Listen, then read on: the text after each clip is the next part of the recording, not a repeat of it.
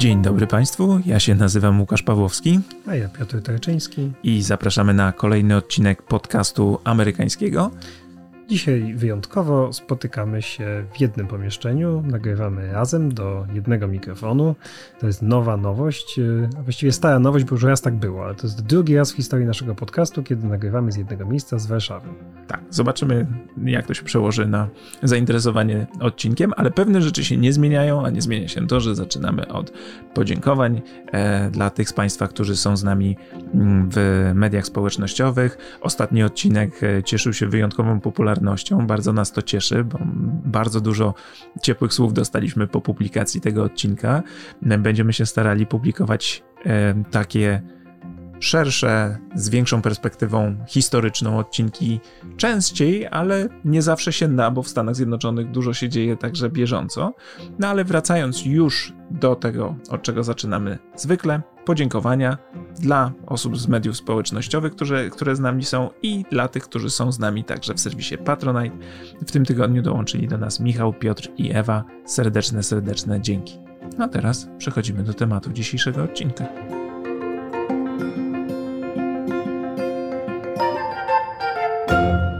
Dziś, proszę Państwa, porozmawiamy sobie o tym, co się zmieniło w Stanach Zjednoczonych, jeżeli chodzi o hmm, podejście Amerykanów, samych Amerykanów, ale przede wszystkim podejście administracji, polityków, nie tylko Partii Demokratycznej, ale także Partii Republikańskiej, do wojny w Ukrainie, do Rosji, do tego, jaką pomoc należy przekazać Ukraińcom i jaki jest ostateczny cel tej pomocy. A skłoniło nas do tego oczywiście e, decyzja Joe Bidena e, o tym, aby zwrócić się do kongresu z prośbą o dodatkowe środki na pomoc dla Ukrainie. I nie są to już środki liczone w kilku miliardach dolarów czy w kilkuset milionach dolarów, ale są to środki o wiele potężniejsze, przekraczające 30 miliardów dolarów.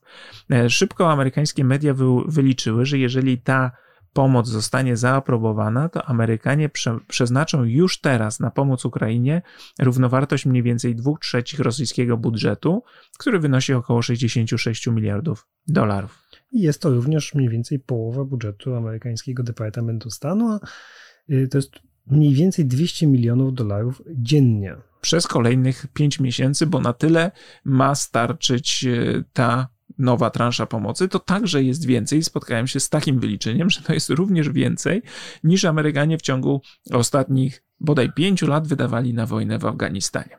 Tak, no po inwazji y, Rosji na Ukrainę w marcu kongres, y, w marcu kongres zatwierdził 14 miliardów dolarów.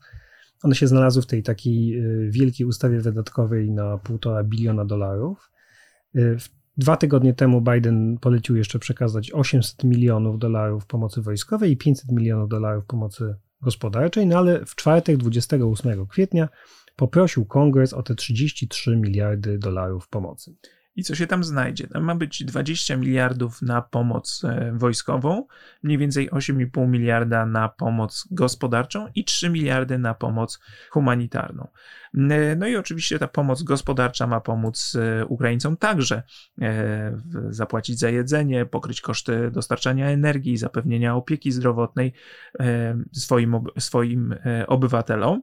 Natomiast pomoc humanitarna ma za zadanie walkę z przyczynami narastającego kryzysu głodu. No bo wiemy, że e, Ukraina e, czy Ukraińcy no nie są w stanie tych swoich potrzeb e, zaspokoić, a to ma także wpływ, o tym dzisiaj wiele nie będziemy mówić chyba, ale mm, to ma także wpływ na mm, ceny zboża i ceny żywności na całym świecie. A więc jeżeli ktoś twierdzi, że konflikt, że ta wojna wywołana przez Rosję ma charakter regionalny, to głęboko się myli, bo jego konsekwencje są i będą odczuwane globalnie, zwłaszcza wśród tych państw, niekiedy biednych, które od Ukraińców e, importują żywność. No to powiedzmy może, czy Biden, e, czy życzenie Bidena zostanie spełnione. Wydaje się, że zostanie, dlatego że tutaj panuje, jak na amerykańską politykę, dość niezwykła jednomyślność. E, Republikanie są za. Mitch McConnell ogłosił, że popiera plan prezydenta Bidena. Y, aczkolwiek już nie popiera innej prośby Bidena o dodatkowe 22,5 miliarda na walkę z pandemią, czy raczej na zabezpieczenie przed nową pandemią, a Biden chciał, żeby te dwie, te dwa pakiety przeszły razem, więc tutaj na pewno będzie jakiś konflikt. Y, ale powiedział Biden, że jeśli nie uda się razem, no to okay, jakby grunt, żeby one oba przeszły. Czy ten pakiet pandemiczny przejdzie, to nie wiemy, pewnie nie. Natomiast y, myślę, że ta pomoc dla Ukrainy jest niezagrożona, bo rzeczywiście republikanie wspierają Bidena w tej sprawie, zwłaszcza republikanie w Senacie, a to od nich więcej zależy, no bo nawet jeśli wszyscy republikanie w Izbie Reprezentantów byliby przeciwko, to i tak demokraci y, raczej przegłosowaliby to, co chcą. Y, natomiast w Senacie, jak Państwo wiecie, liczy się każdy głos i bez wsparcia przynajmniej części republikanów no nie da rady. No ale poza tym, poza tymi dziesiątkami miliardów dolarów, e, ma zostać także uruchomiona ustawa Land-Lease, znana z czasów e, II wojny światowej i jak zauważyła, e, czy podkreślała nie tylko ona, ale podkreślają amerykańscy politycy, w tym Nancy Pelosi, speakerka Izby Reprezentantów, która niedawno odwiedziła Kijów jako najwyższy przedstawiciel Stanów Zjednoczonych, póki co, trzecia osoba w państwie, podkreślają, że te, ta ustawa Lend-Lease dotyczy nie tylko Ukrainy, ale także krajów ościennych. To przypomnijmy, co to za ustawa i jakie uprawnienia daje prezydentowi. Tak, to też 28 kwietnia Izba Reprezentantów przegłosowała takie jakby odświeżenie, wznowienie programu Lend-Lease. Lend-Lease to jest pożyczka dzierżawa i to jest ustawa, którą Państwo kojarzą z, sądzę, z historii, z czasów II wojny światowej. Ta ustawa została przygotowana jeszcze w styczniu, w czasach przedwojennych żeby odstraszać Putina. No i chodzi o to, że dzięki niej będzie dużo łatwiej Stanom Zjednoczonym z pominięciem pewnych biurokratycznych procedur przekazywać sprzęt y, nie tylko Ukrainie, ale właśnie, cytuję, wschodnioeuropejskim krajom dotkniętym inwazją Rosji. Y, no bo liczy się czas, więc chodzi o to, żeby ten sprzęt mógł być przekazywany niemal, niemal natychmiast. To jest taki update ustawy z 11 marca 1941 roku, która oficjalnie nazywała się Act to Promote the Defense of the United States, którą podpisał Franklin Delano Roosevelt jeszcze w czasach, kiedy Stany Zjednoczone nie przystąpiły do II wojny światowej, żeby ułatwić aliantom walkę z, z III Rzeszą. Y, to było w odpowiedzi na apel Churchilla. No mimo, że oficjalnie Stany Zjednoczone były wciąż neutralne, to ustawa pozwalała prezydentowi sprzedawać, dawać, dzierżawić, pożyczać i udostępniać sprzęt obronny. To jest dość ogólne sformułowanie i też trochę o to chodziło, żeby prezydent miał swobodę w, w dysponowaniu tym, tym, tym sprzętem. Większość e, sprzętu w, w ramach tamtej ustawy w 40, od 1941 dostała e, Wielka Brytania. 20% z tego dostał Związek Radziecki, no ale to były naprawdę setki tysięcy aut, wagonów, paliwa, samolotów, y, sprzętu pomocniczego, opon na przykład, butów. Y, no i to wszystko oczywiście bardzo pomogło Europejczykom pokonać y, trzecią Rzeszę, nawet już po tym, jak Stany Zjednoczone przystąpiły do II wojny światowej, to wtedy się szacuje, to był sprzęt o wartości 50 miliardów dolarów, ale no, Ówczesne pieniądze, czyli dzisiaj to byłoby ponad 600 miliardów dzisiejszych dolarów. Czyli jak Państwo widzicie, to jednak skala ówczesnego Lend-Lease i dzisiejszej tej pomocy dla Ukrainy to jednak nie jest jeszcze ta skala, no ale oczywiście to mówimy o tych 50 y, miliardach wtedy w, w przeciągu 4 lat. No tak, ale Biden już przygotowuje Amerykanów do tego, że ta pomoc może być większa i mówi o tym, że jeżeli ustąpi się takiemu komuś jak Putin, który łamie zasady porządku międzynarodowego, to wówczas te konsekwencje długofalowe mogą być jeszcze większe. No i tak to się uzasadnia generalnie tę pomoc, e, mówiąc, że Putin łamie zasady e, współżycia narodów i jeżeli nie pomożemy teraz Ukraińcom, no to z czasem będziemy musieli wysłać amerykańskich chłopców e, i kobiety do, do walki, a tego Amerykanie nie chcą, o czym powiemy później. Znaczy no, na razie w ogóle o tym mowy nie, mowy nie ma. Rząd y, Bidena, administracja Bidena wciąż stoi na stanowisku, że o żadnym wysyłaniu wojsk amerykańskich nie ma mowy. Tak, to się nie zrozumieliśmy. Chodziło mi o to, że gdyby Rosja poszła dalej po zdobyciu Ukrainy i zaatakowała kraje NATO, no to Biden wielokrotnie, bardzo zdecydowanie zapowiadał, że każdej piędzi e, terytorium natowskiego będzie bronił, więc e, o to mi chodziło. Ustawa, ta, ten update, update Lend-Lease'u przeszedł najpierw przez Senat w kwietniu jeszcze i to było też dość bezprecedensowe, dlatego że przeszedł y, metodą voice vote, czyli po prostu nie było liczenia głosów, wszyscy się zgodzili. co w dzisiejszych czasach jest prawie niespotykane. Czyli po prostu krzyknęli, czy się zgadzają, tak. czy nie i można tak. było ocenić, że większość jest za. E, a w Izbie Reprezentantów przeszła też kolosalną większością 417 głosów do 10. Wszyscy demokraci głosowali za, 10 republikanów głosowało przeciw. A powiedz, jacy republikanie głosowali przeciw i jaki był argument na rzecz? Z takich republikanów, których mogą Państwo kojarzyć, to są nasi ulubieńcy Marjorie Taylor Greene i Matt Gates. Mhm. Sympatyczny kolega z Florydy. Y, argument był dość dziwny, to znaczy był taki, że jeśli się na to zgodzimy, to lada chwila Joe Biden przekaże Ukrainie broń atomową, a to wszystko nie możemy na to pozwolić. Oczywiście o żadnym przekazywaniu broni atomowej mowy nie ma, no ale taka jest argumentacja oficjalna tych, y, którzy byli przeciwko. Nieoficjalna jest taka, no, że zwłaszcza Marjorie Taylor Greene to są ludzie, którzy ewidentnie sprzyjają Putinowi i są wręcz fanatycznie antyukraińscy, co jakby wielokrotnie pokazywali. Ale pasuje to jakoś do tej takiej, no, do straszenia wojną nuklearną, co robią czasem z jednej strony zwolennicy y, Rosji, albo tacy, którzy woleliby nie drażnić Putina. No oczywiście Rosja gra na tych strachach i znowu grozi bronią atomową. Ostatnio, y, ostatnio znowu to robiła, na co Biden powiedział, że jest to po prostu nieodpowiedzialne.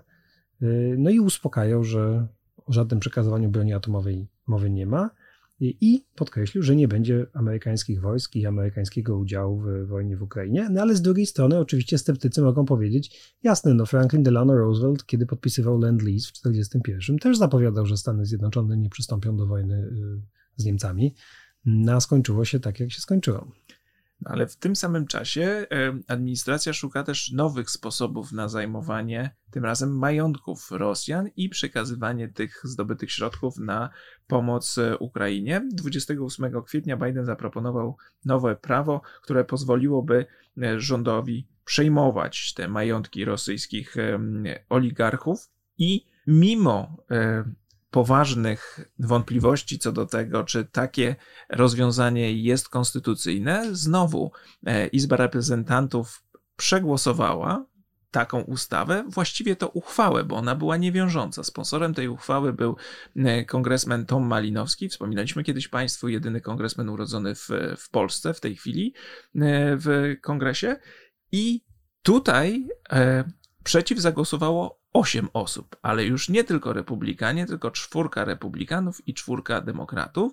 No i to była bardzo ciekawa taki sojusz ponad podziałami, bo z jednej strony mieliśmy Marjorie Taylor Greene czy Madisona Cawthorna, o którym Państwu też opowiadaliśmy, a z drugiej strony takie gwiazdy progresywnej y, części czy progresywnej frakcji Partii Demokratycznej jak Aleksandria Ocasio-Cortez czy Cory Bush. Tak, no rzeczywiście mm, przedziwny sojusz. Y, dlaczego prawica głosowała przeciw? No to to nie jest trudna zagadka, mówiliśmy o tym przed sekundą. Te same argumenty, to znaczy nie chcemy eskalować y, tego konfliktu, a tak naprawdę chodzi o to, że Marjorie Taylor Greene czy Madison Cawthorn kibicują Rosji, co zresztą wychodzi, prawdę mówiąc, dość y, na, na, każdym kroku, to znaczy na spotkaniach ze swoimi wyborcami mówią raczej źle o Załęskim i o Ukrainie niż o Rosji. Y, mają też historię chwalenia Putina, więc jakby tutaj dlaczego republikanie, ta czwórka, ta taka frakcja, nazwijmy to faszystowska partii republikańskiej głosowała y, przeciw, no to nie jest trudne. Pytanie, dlaczego przeciw głosowała ta czwórka y, progresywnych demokratek. No i na Twitterze Aleksandria, czy biuro Aleksandrii Ocasio-Cortez opublikowało takie wyjaśnienie bardzo krótkie, mówiące o tym, że po prostu to jest przyznanie prezydentowi zbyt dużych uprawnień. I ja powiem szczerze, że kupuję to wyjaśnienie. To znaczy, dzisiaj mamy prezydenta Bidena, ale gdyby prezydentem był Trump, no to czy na przykład nie, mm, już tego Ocasio-Cortez i biuro tego nie pisało, ja to dopowiadam, no ale gdyby prezydentem był Trump albo, nie wiem, Marjorie Taylor Greene, no to takie uprawnienia mogliby wykorzystać, czy nawet Ted Cruz albo Josh Hawley mogliby takie uprawnienia wykorzystać do walki politycznej ze swoimi przeciwnikami. Tak i nie. No bo rzeczywiście biuro Ocasio-Cortez wydało to oświadczenie, ale dopiero po dłuższym czasie, kiedy już zdążyły spaść gromy na, no zwłaszcza na Aleksandrię Ocasio-Cortez jako najbardziej rozpoznawalną z tej, z tej, z tej grupki, dlaczego stanęła po jednej stronie z, y, no, z faszystami, zwłaszcza z Marjorie Taylor Greene. To zawsze powinien dzwonek alarmowy być, nie? Kiedy głosujesz tak samo jak Marjorie Taylor To zastanów się, czy naprawdę musisz, y, czy nie lepiej byłoby się na przykład wstrzymać od głosu. No i potem rzeczywiście biuro wydało oświadczenie, że owszem, Aleksander Ocasio-Cortez popiera sankcje wobec oligarchów i to jest też prawda nie tylko w kwestii deklaratywnej, ale też no, głosuje tak jak trzeba i y, popiera sankcje Ocasio-Cortez i koleżanki z, z The Squad, z tej drużyny. Natomiast, że ta ustawa, to ta uchwała o konfiskacie, o przejmowaniu majątków oligarchów, y, zdaniem Ocasio-Cortez łamie czwartą poprawkę do konstytucji, zajmuje własność prywatną, to jest nielegalne zajmowanie własności prywatnej, niebezpieczny precedens, nadużycie władzy, zwłaszcza, że, i tu jest cytat, wiele wspólnot doświadczyło już konfiskat. No i tutaj jest klucz jakby do wyjaśnienia, o co chodzi. E, to, co napisała e, Ocasio-Cortez, jest zgodne z opinią ACLU, czyli American Civil Liberties Union. To jest taka organizacja, która zajmuje się ochroną praw obywatelskich już od bardzo, bardzo dawna i często idzie na łudy z rządem, no bo właśnie mm, i to z różnymi, z demokratami, z republikanami, z prawicą i z lewicą. E, ten, ten, ten, ten zagadkę dobrze wyjaśnił Jan Smoleński w, w krytyce politycznej w ostatnim takim swoim tekście i że chodzi o civil forfeiture. To jest taki, takie zjawisko, przepadek majątku bez wyroku sądu, Y, faktycznie dość straszna praktyka i to nie wobec skazanych prawomocnym wyrokiem, ale wobec osób podejrzanych o jakieś przestępstwo. Innymi słowy, twój samochód, jesteś podejrzany o udział w przestępstwie, policja zajmuje twój samochód, potem jesteś wprawdzie niewinny, ale weź tu się człowieku sądź z policją, która już ten samochód wzięła, y, albo sama używa, albo sprzedała i no faktycznie jest to trochę usankcjonowana prawnie kradzież. I faktycznie Y, ACLU i inne organizacje krytykują ten proceder od dawna, zwłaszcza, że najczęściej jego ofiarą padają y, mniejszości, padają biedniejsi, padają Afroamerykanie, Latynosi i tak dalej. Ja rozumiem tę obawę Ocasio-Cortez. Ale politycznie to nie było zbyt mądre. Ale to w ogóle nie było zbyt mądre, bo po pierwsze, jako socjalistka nagle występujesz w obronie własności prywatnej, to jest y, dziwne. Znaczy, może... własności prywatnej pochodzącej z kradzieży, własności prywatnej należących do miliarderów, którzy wzbogacili się na okrucieństwie, na przestępczym reżimie i no, w sposób nielegalny. Oczywiście, i którzy nie są obywatelami Stanów Zjednoczonych, bo to też jest taki argument, że nie wolno dać temu prezydentowi, bo to jest łamanie prawa obywateli Stanów Zjednoczonych. No ale mówimy o zajmowaniu majątków oligarchów, którzy nie są obywatelami Stanów Zjednoczonych. Po drugie, tam jest taka klauzula, że to chodzi o majątki powyżej 5 milionów dolarów, czyli też nie chodzi o to, żeby zabijać biednym, Rosjanom. tylko zabijać e, bogatym Rosjanom. I też dotyczy tylko, y, to ma chyba jakiś tam zasięg czasowy, dotyczy tylko tak długo, dopóki będzie trwała wojna w Ukrainie. Innymi słowy, są zabezpieczenia zawarte w tej uchwale.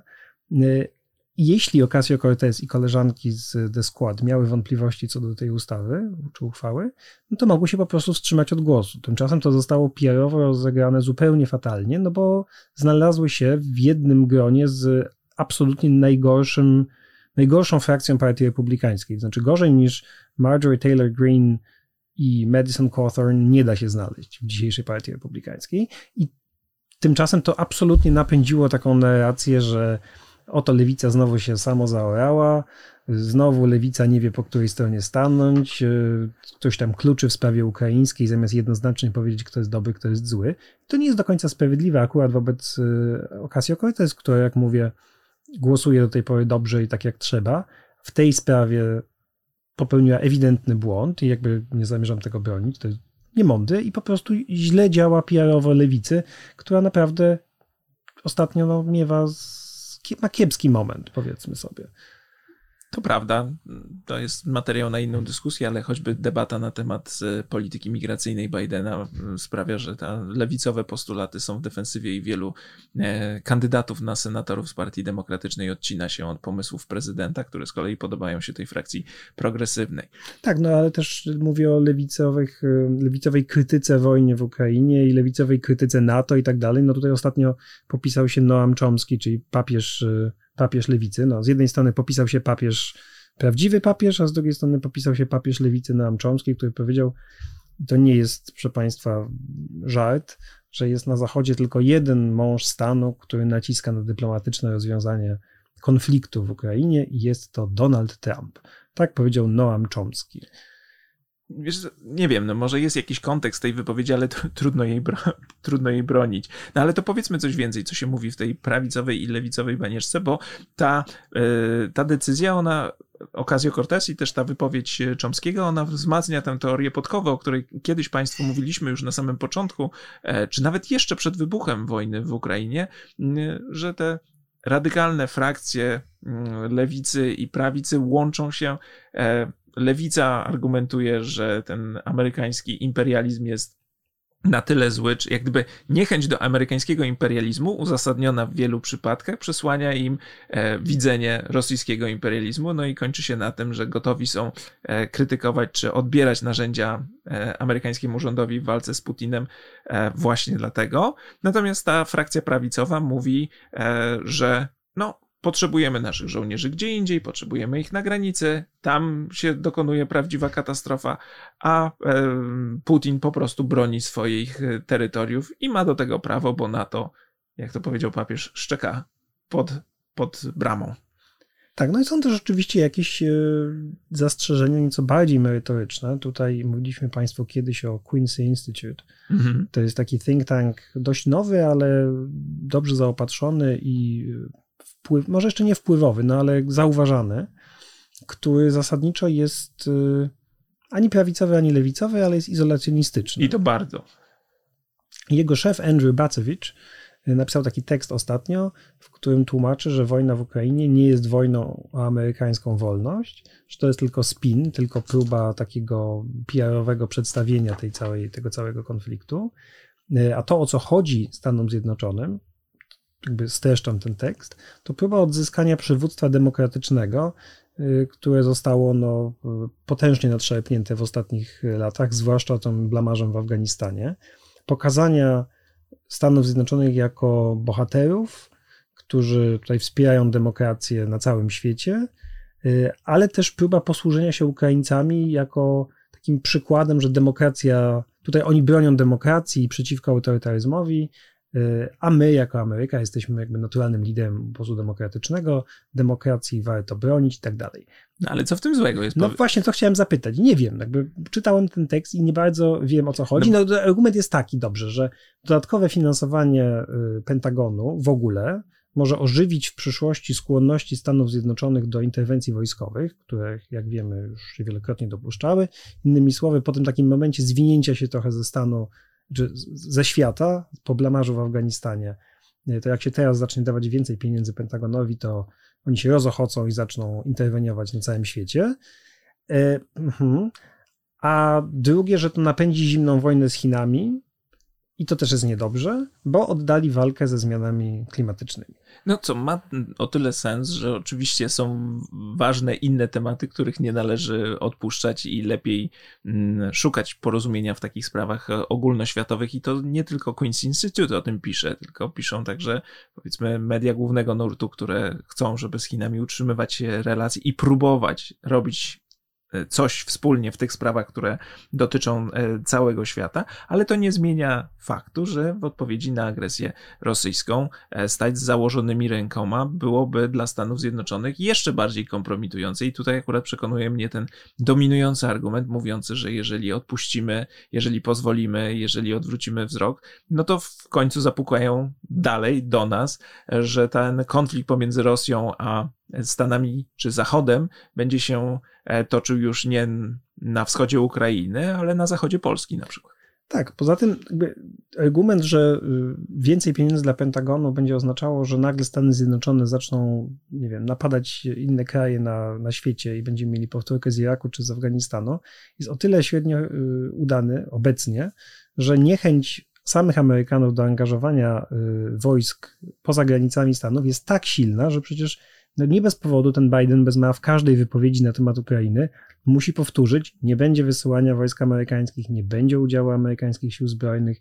Owszem, to będzie kosztowne, owszem, wspieramy sprzętem i wspieramy moralnie, ale nie będzie, Amerykanie nie będą walczyć poza granicami y, kraju. I to jest powtarzane na każdym kroku. Nawet za to jest krytykowany niekiedy, bo y, część takich bardziej jastrzębio nastawionych polityków w Stanach Zjednoczonych mówi, nie należy tego powtarzać na każdym kroku, bo no to daje Putinowi wiedzę co do tego, jakiej granicy Stany Zjednoczone na 100% y, nie przekroczą. No ale jeszcze w, tych, y, w tej krytyce wojny, zaangażowania i wsparcia na Ukrainę oczywiście pojawiają się przeliczenia, co można by kupić w Stanach Zjednoczonych za te pieniądze. Niedawno widziałem takie porównanie mówiące, że 30 miliardów, te ponad 30 miliardów dla Ukrainy to jest mniej więcej 50 tysięcy dolarów na każdego amerykańskiego bezdomnego. E, no i oczywiście takie porównania robią wrażenie, no bo można za nich kupić, za, za tak duże pieniądze kupić, nie wiem, dużo obiadów dla biednych dzieci albo wesprzeć ubogie dzieci w Stanach Zjednoczonych jakimiś dodatkowymi funduszami, no ale to trochę tak jak mówi administracja Bidena, trzeba robić różne rzeczy naraz, chodzić i jeść, e, można chodzić i rzuć gumę jednocześnie. Ale e, to, to, co się dzieje w Stanach Zjednoczonych, to jest nie tylko wzrost wydatków na pomoc Ukraińcom, ale to jest także, wydaje się, e, zmiana sposobu myślenia o tej wojnie. To znaczy, tak jak e, czytaliśmy sobie o e, przygotowaniach Amerykanów przed wybuchem konfliktu, kiedy Amerykanie ostrzegali, że do niego dojdzie, kiedy e, starali się przekonać państwa europejskie, czy w ogóle sojuszników NATO, że Rosja stanowi zagrożenie, to jednocześnie amerykański wywiad zakładał, że Ukraina dość szybko upadnie i bardzo możliwe, że trzeba będzie Ukraińców wspierać taką bronią potrzebną do wojny partyzanckiej. E, czyli jak najbardziej podnieść e, Putinowi nie tyle koszt zdobycia Ukrainy, bo to zakładano, że nastąpi, tylko koszt utrzymania e, Ukrainy. No, to się zmieniło i teraz na przykład sekretarz obrony Lloyd Austin już po powrocie z Ukrainy, był tam z wizytą z Antonim Blinkenem, już w Polsce mówił o tym, że Ukraińcy mogą ten konflikt wygrać. I powiedział także, jaki jest cel Amerykanów, a celem Amerykanów ma być takie osłabienie Rosji, żeby nie mogła sobie pozwolić na podobnego rodzaju przygody w przyszłości. I powtarzał to niejednokrotnie, powtórzył to nie tylko w Polsce, ale także w Niemczech, gdzie odbyło się takie spotkanie w bazie amerykańskiej Ramstein z przedstawicielami 40 państw sojuszniczych. I takie spotkania mają się odbywać regularnie raz w miesiącu. Austin mówił przy tej okazji o takiej koalicji państw dobrej woli. Teraz pytanie, czemu się coś zmieniło i czy naprawdę się coś zmieniło? No bo administracja stoi na stanowisku, że właściwie cele y, Stanów Zjednoczonych nie uległy zmianie. Wypowiedzi sekretarza Austina i sekretarza stanu Antoniego Blinkena są interpretowane jako rozszerzenie celów Stanów Zjednoczonych. E, chociaż oficjalnie Biały Dom i administracja mówi, że nic się nie zmienia, że wciąż celem jest po prostu uniemożliwienie Rosji zajęcia Ukrainy. Mm, no ale to nie jest prawda do końca. To znaczy ta początkowa ostrożność e, pewna, e, którą widać było jeszcze zimą i na początku wojny, no, zamienia się po prostu w pełnoskalową wojnę zastępczą z Rosją. Takie proxy war, jak to się nazywa, jak w czasach zimnej wojny, trochę jak wojna w Wietnamie, czy bardziej nawet jak y, sowiecka inwazja na Afganistan. To znaczy Stany Zjednoczone nie wysyłają swoich wojsk, ale wysyłają sprzęt stronie walczącej i y, żeby ona osłabiła Rosję jak najbardziej porównanie do wojny w Wietnamie jest trawne, tylko odwrotnie. To znaczy, tam Rosjanie i Chińczycy wysyłali sprzęt po to, żeby pokonać e, Amerykanów. No i rzeczywiście, no, Austin mówi wprost, że e, nie wiemy o tym, nie wiemy tego, jak ta wojna się będzie rozwijać, ale wiemy, że suwerenna, niepodległa Ukraina e, pozostanie z nami o wiele dłużej niż Władimir Putin. To jest oczywiście też jakoś interpretowane, albo pojawiają się echa tej wypowiedzi Bidena z Warszawy, kiedy Biden powiedział, e, zostało to zinterpretowane, że Stany Zjednoczone dążą do zmiany władzy w Rosji. Mm, no i tutaj to też jakby wraca, tak? No, że Putin to nie wiadomo, jak długo jeszcze będzie u władzy. E, Ale zauważyłeś jedną rzecz, że zwykle jest tak, że prezydent mówi pewne rzeczy później niż jego podwładni. To znaczy, oni testują e, jakieś takie bardziej radykalne wypowiedzi, tak zwykle powinno być. E, osoby postawione nieco niżej, a następnie prezydent mówi to samo. A tutaj jest odwrotnie. Prezydent mówi rzeczy bardziej radykalne, a oni dopiero doganiają po kilku tygodniach. No ale powiedzmy, co się takiego zmieniło? W, oprócz tego, że no, Ukraińcy bronią się, e, dłużej niż przewidywano, co jeszcze się zmieniło, a co wpłynęło na zmianę amerykańskiej strategii, jeżeli założymy, że tu rzeczywiście następuje zmiana, a wydaje nam się, że tak. No tak, no rzeczywiście pierwszym powodem to będą to y, no, fatalne sposób prowadzenia wojny przez Rosję, który pokazał, że Rosja jest, czy armia rosyjska jest kolosem na glinianych nogach. Kijów miał być wzięty w trzy dni, no i co? No i, no i nic. E, więc to rzeczywiście jest, no plus oczywiście dobra i twarda postawa Ukraińców, która też wzmocniła przekonanie, że ta wojna jest do wygrania. Po drugie, brak e, jakiejś szansy na porozumienie pokojowe, to znaczy, zwłaszcza po Buczy, szansa na pokój jest no, znikoma. To znaczy, nikt sobie nie umie wyobrazić za bardzo, jak, ten, jak to porozumienie miałoby wyglądać i jak można w ogóle negocjować się z, ze zbrodniarzami wojennymi. No i oczywiście ten fakt ujawnienia tych zbrodni wojennych jest też argumentem dla Amerykanów, żeby angażować się bardziej i wspomagać Ukraińców, nie tracąc przy tym poparcia w kraju. Tak, no po trzecie przekonanie, że Rosjanie nie zatrzymają się na Ukrainie, jeśli uda im się tam wygrać, jeśli uda im się podbić Ukrainę albo zainstalować tam swój rząd, w każdym razie włączyć ją w orbitę swoich wpływów, no to absolutnie nie ma żadnej gwarancji, że po tej całej bardzo wojennej, bardzo agresywnej retoryce Putina i ludzi z Kremla, że Rosja się zatrzyma na Ukrainie.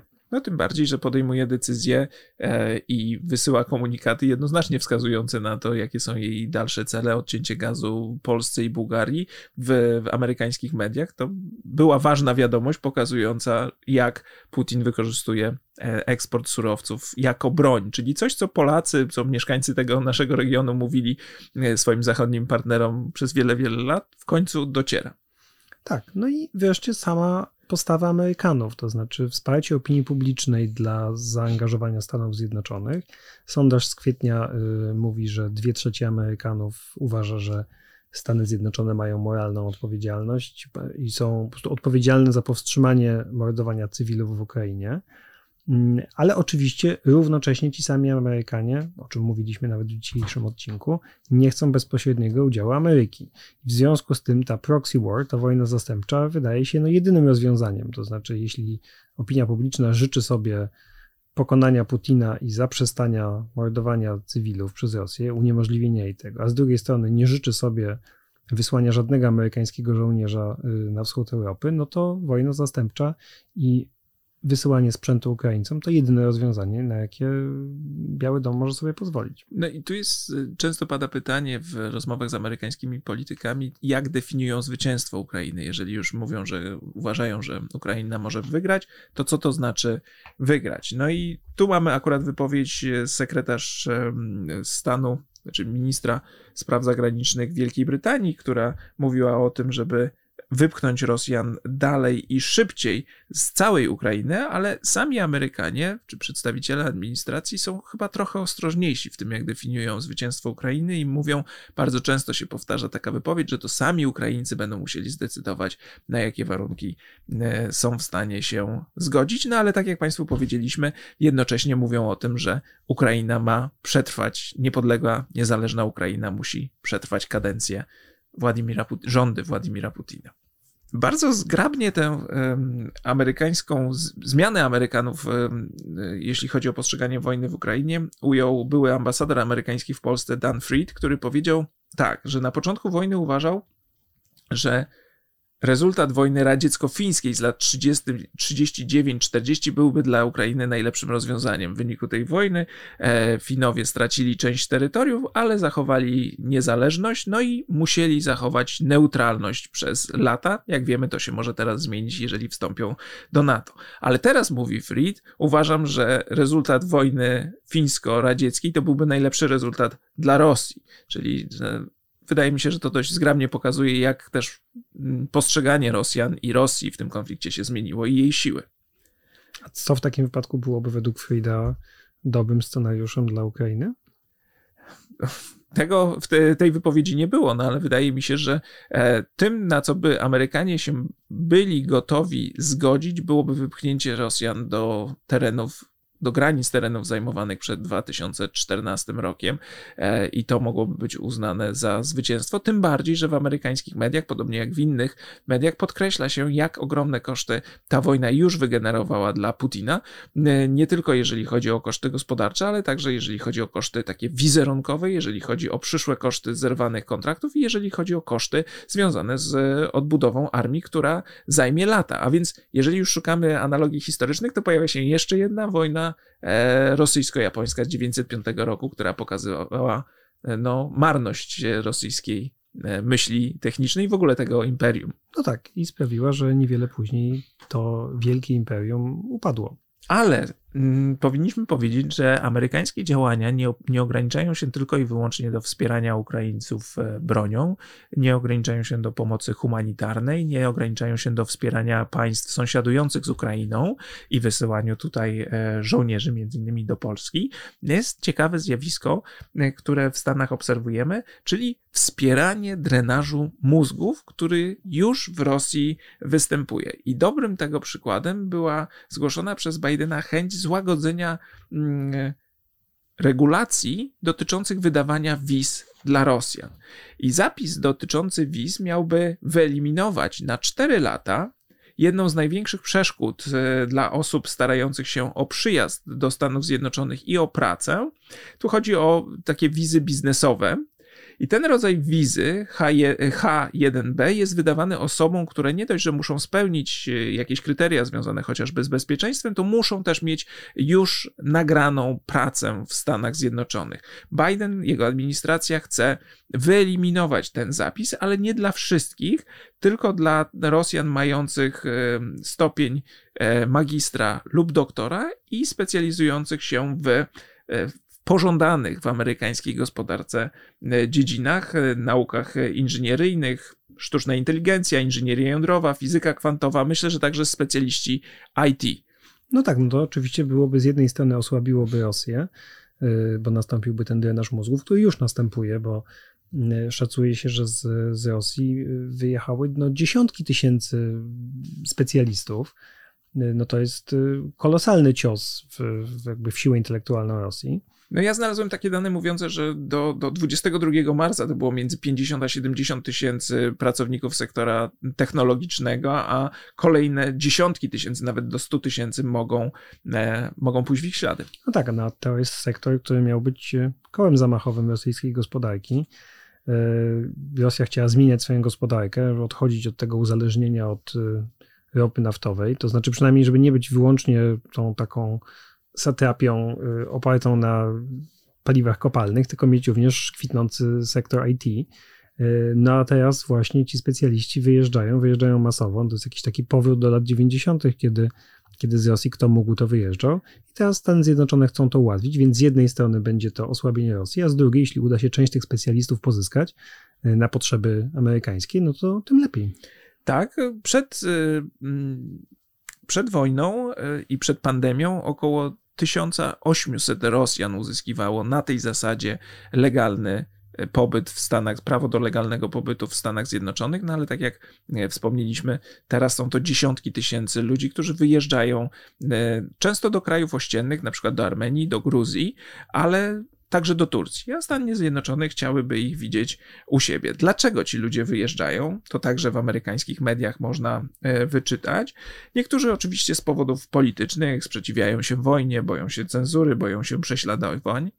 Niektórzy boją się powołania do wojska, ale także, i to ważne, z powodu amerykańskich czy szerzej zachodnich sankcji i wycofania się niektórych firm technologicznych, przez co e, specjaliści z sektora IT mają problem albo z wykonywaniem swojej pracy, albo z otrzymywaniem pensji, to z kolei z powodu ograniczeń na sektor bankowy, no, albo po prostu firmy, w których pracują, e, jak Google, e, Microsoft, Intel, wycofują się z Rosji. No i kończy się na tym, że szukają sobie miejsca gdzie indziej, a władze rosyjskie próbują ich zatrzymać. W jaki sposób władze rosyjskie próbują zatrzymywać specjalistów IT? E, są takie pakiety zachęcające do pozostania e, w postaci e, choćby ulg podatkowych dla firmy IT, ograniczonych regulacji, a nawet, uwaga, obietnicy, że specjaliści IT nie zostaną powołani do wojska, No, to jest jeden z tych argumentów, dla których część młodych Rosjan ucieka, no ale także jakieś obietnice mm, sztucznego zawyżania ich pensji, jeżeli stracą te zarobki. No, rosyjskie gwarancje to jest rzecz solidna, na tych na pewno można polegać.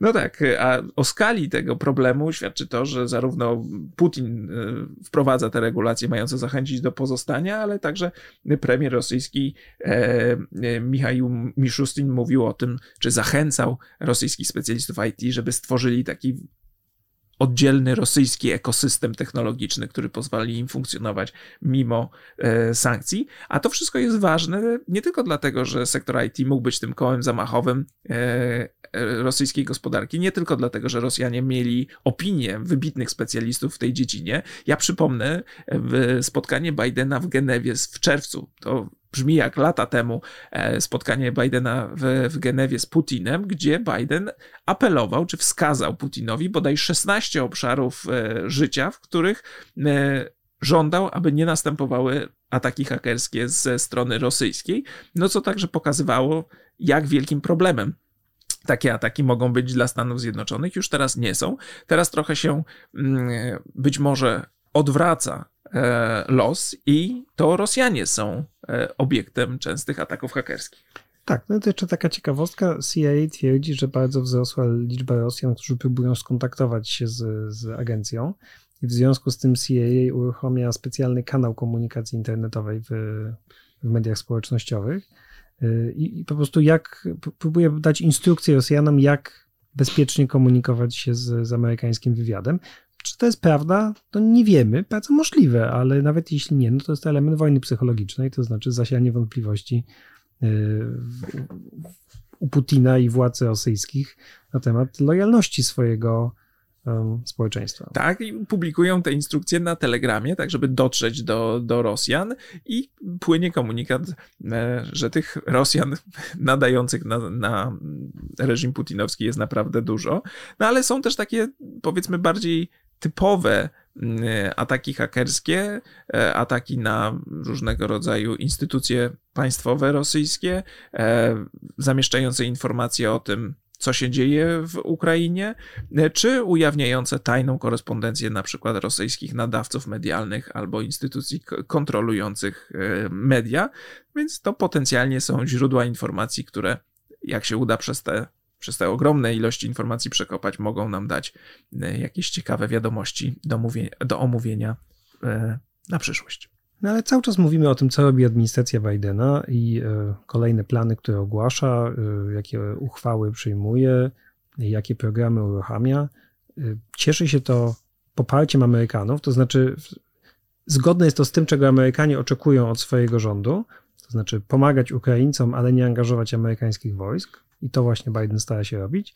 No ale nie widać za bardzo żadnych efektów w badaniach opinii publicznej. To znaczy, Biden jest dalej oceniany źle i nawet w tych, na pytanie o to, czy jak sobie radzi w polityce zagranicznej, no to wciąż nie jest to spektakularny sukces no oględnie rzecz ujmując. No tak, wspomniałeś o tych badaniach z połowy kwietnia, są kolejne, które potwierdzają tamte odczucia Amery Amerykanów.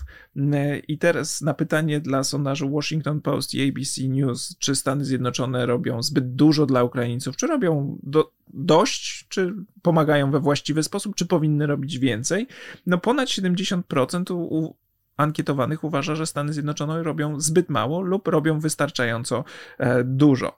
E, że Stany Zjednoczone robią zbyt mało, sądzi jedynie 14% ankietowanych, 13% nie ma zdania. No więc ponad 70% uważa, że tak, musimy pomagać, dobrze pomagamy albo pomagajmy więcej, ale jednocześnie bardzo wielu Amerykanów boi się, że ta wojna się rozleje mm, i że będzie miała mm, szersze jeszcze konsekwencje. I to dla mnie akurat były zaskakujące wyniki, że aż 81% y, Amerykanów twierdzi w tym sondażu, że wojna obejmie inne kraje europejskie, a 80% twierdzi, że będzie, że Amerykanie będą zmuszeni wysłać swoje wojska. Również 80% twierdzi, że Rosja zdecyduje się na użycie broni nuklearnej. No więc z jednej strony tak, powinniśmy pomagać, z drugiej strony strach, no i strach nie tylko przed rozlaniem się konfliktu, ale także przed konsekwencjami gospodarczymi. Tu z kolei dwie trzecie Amerykanów uważa, że sankcje wpłyną na inflację, ale nawet w tej grupie, e, która uważa, że sankcje wpłyną na poziom inflacji, 60% e, Amerykanów chce zwiększenia tych, nasilenia tych sankcji. No więc jak to interpretować? Naprawdę jest to trudne. Piotr powiedział, że Bidenowi nie rośnie. W tym konkretnym sondażu nieco mu urosło dla Washington Post. To był wzrost z poziomu tragicznego do poziomu bardzo niskiego, czyli z 37% a poziomu aprobaty do 42%. Więc jest jakaś e, zmiana, ale no, w ogóle nie można mówić, że to jest zmiana przełomowa i że ta wojna jest dla Bidena korzystna politycznie. Tak, to też jest kamyczek do ogródka tych, którzy twierdzą, że cała ta awantura, zarówno z prawej, jak i z lewej strony, którzy twierdzą, że Ameryka wywołała tę wojnę po to, żeby Biden mógł odegrać rolę bohatera i żeby Stany Zjednoczone mogły się pokazać w dobrym świetle i to jest wszystko PR-owy zabieg. No więc jeśli to jest PR-owy zabieg, no to on kiepsko wychodzi. Ja nawet niedawno oglądałem ten klasyczny film z 97 roku. Walk the Dog. Czyli Fakty i Akty, tak to jest tłumaczone na polski z Dustinem Hoffmanem i Robertem De Niro. Byłem zaskoczony, że on powstał przed mm, aferą rozporkową e, Clintona, bo 97 rok, no i tam właśnie prezydent e, no, wybucha skandal seksualny z prezydentem i pewien macher od PR-u politycznego, czyli Robert De Niro, wpada na pomysł, żeby wypowiedzieć wojnę e, Albanii i zatrudnia Dustina Hoffmana, czyli producenta filmowego, żeby tę wojnę, fikcyjną wojnę, mm, przez kilkanaście dni prowadził w mediach amerykańskich, po to, żeby odwrócić uwagę i zebrać poparcie wokół prezydenta. No i czy mu się udaje, to bardzo Państwu polecam. Jest to fantastyczny film, e, bardzo cyniczny, ale też bardzo śmieszny. No tak, ale on pokazuje, że wcale tak nie jest. To znaczy, to jest opowieść, którą wciąż lubią powtarzać już tak. krytycy Ameryki i z prawa i z lewa, że y, Ameryka właśnie prowadzi wojny po to, żeby sobie poprawiać PR albo odwracać uwagę od czegoś innego i tak dalej. No ale jeśli tak jest, no to powtarzam, to to nie wychodzi. To znaczy, na pewno nie teraz, no ale wiesz, pamiętasz 2001 rok, kiedy George Bush miał poparcie na poziomie 90% przez pewien czas, ale z kolei odchodził z urzędu jako jeden z najbardziej niepopularnych prezydentów w, z pewnością w najnowszej historii. Więc e, nawet jeżeli to pomaga, to czasami na krótko. I też z innych państw widzimy w innych państwach, że ten efekt jednoczenia się wokół flagi niekoniecznie działa. No, Ukraina jest oczywiście wyjątkiem, bo poparcie dla Zeleńskiego jest na poziomie 90%, a wcześniej było dwudziestu kilku, natomiast w państwach ościennych czy w Stanach Zjednoczonych tego efektu absolutnie nie widzimy, a Amerykanów bardziej interesuje to, ile zapłacą za swoje zakupy czy za paliwo, bo te kwestie gospodarcze są dla Amerykanów e, bardzo, bardzo istotne.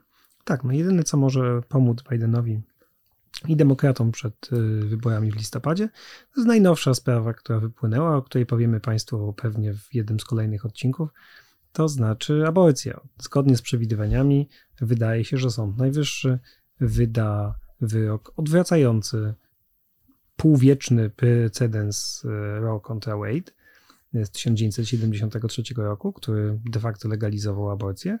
No i zacznie się y, regulacja tych przepisów na poziomie stanowych. I, no i to będzie po prostu kolejny front wojen kulturowych. Demokraci będą mogli się zjednoczyć wokół swojego progresywnego obozu, yy, wiedzeni oburzeniem na decyzję Sądu Najwyższego. Powtarzam, ta decyzja jeszcze nie została ogłoszona, ale wyciekł wstępny szkic wyroku i no, nie wydaje się, żeby ten wyrok był korzystny dla y, praw reprodukcyjnych kobiet. No nawet my, my, tego też nie przewidzieliśmy, to znaczy mówiliśmy Państwu, że jeżeli ten wyrok zostanie wydany, to on pewnie będzie mobilizował mm, elektorat Partii Demokratycznej, ale nie przewidzieliśmy, że szkic wyroku wycieknie jeszcze przed jego ogłoszeniem. E, no i to jest katastrofa dla Sądu Najwyższego. Jeżeli Państwo chcą sięgnąć do jednego z poprzednich odcinków, w którym o Sądzie Najwyższym mówimy, to bardzo polecamy o tym, jak uwikłanie w politykę wpływa na to, jak sąd jest postrzegany i dlaczego sąd jest obecnie w poważnym kryzysie. Ta sprawa na pewno tego kryzysu nie załagodzi. A na dziś to wszystko. Bardzo Państwu dziękujemy. Do usłyszenia za tydzień. Do usłyszenia